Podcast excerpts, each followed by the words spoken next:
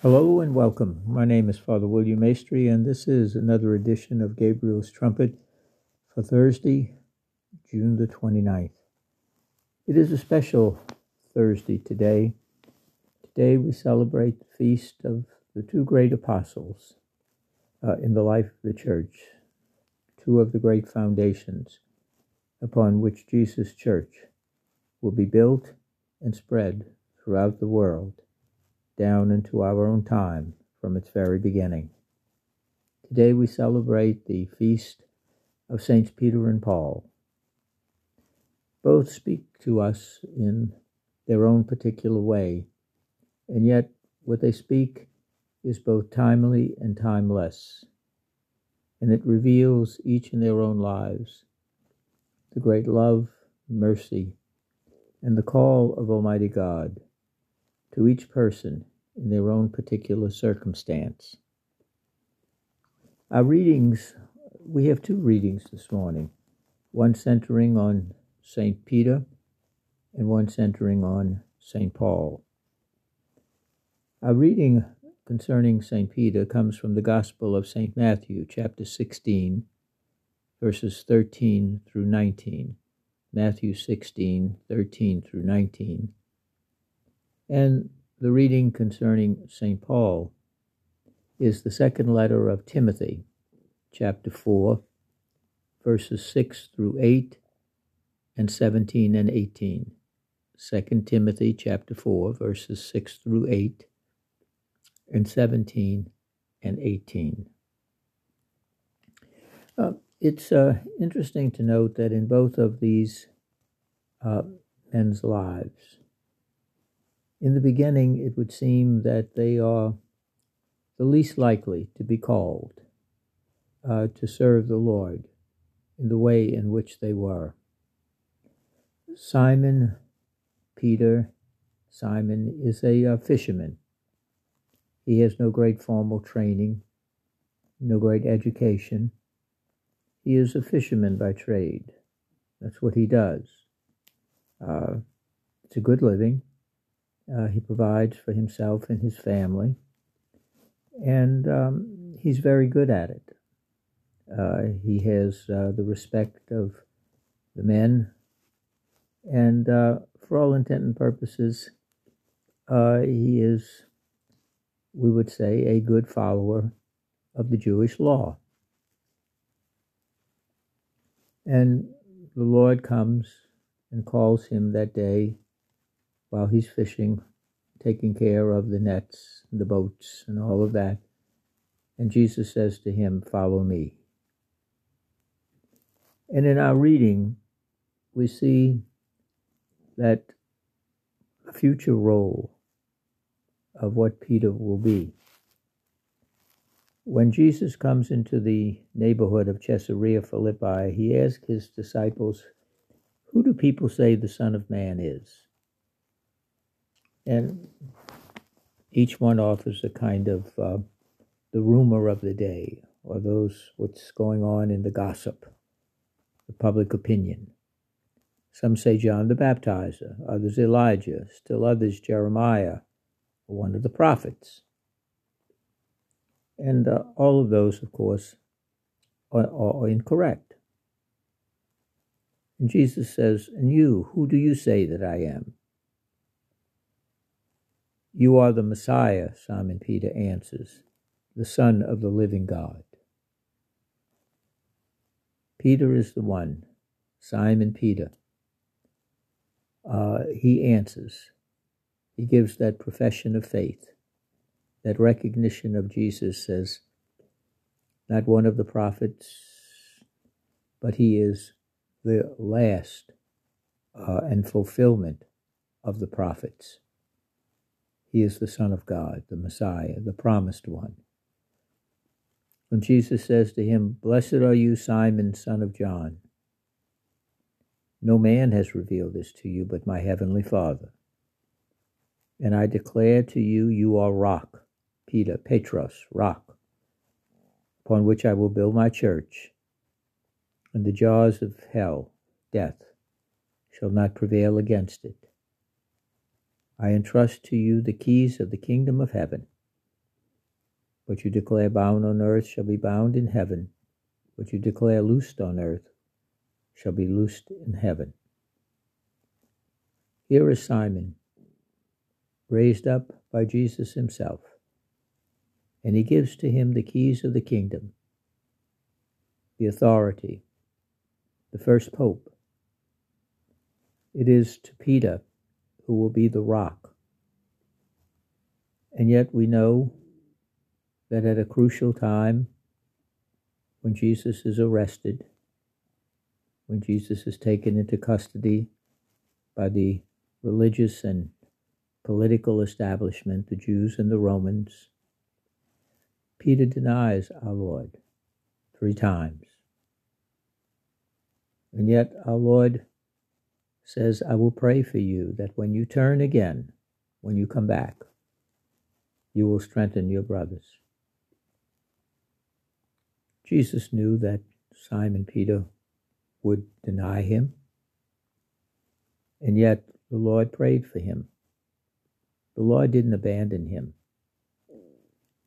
and he will go on to be martyred himself on an upside down cross outside of Rome. And we see in the life of St. Paul in 2 Timothy Paul is coming to the end of his life. And he says to uh, Timothy, I am already being poured out as a libation. The time of my dissolution is near. He's facing his own martyrdom. He will be beheaded outside the city of Rome, where there is the church, the church outside of Rome, St. Paul, where he's believed to have been buried and martyred. He says, I have fought the good fight, finished the race, kept the faith. Remember that Paul starts out as Saul, a great persecutor of the church. In fact, he's there supervising the first, the first martyrdom of the Christian faith, St. Stephen. They laid their cloaks at the feet of one named Saul. But on the road to Damascus, Jesus appears to him, the resurrected Lord, and tells him that his mission is to go and preach the gospel of the resurrected Christ to all the world.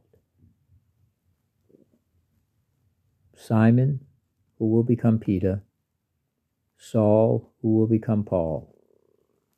Both of those, the rock and authority of the church given by Jesus Saul, who will become Paul, the persecutor, the one who supervised the killing of the early Christians.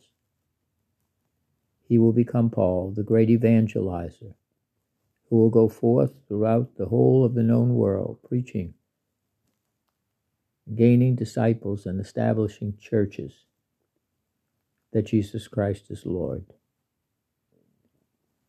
Both of those, one denied one persecuted, one Simon, now Peter, rock, Saul, now Paul, the persecutor, becomes the evangelizer.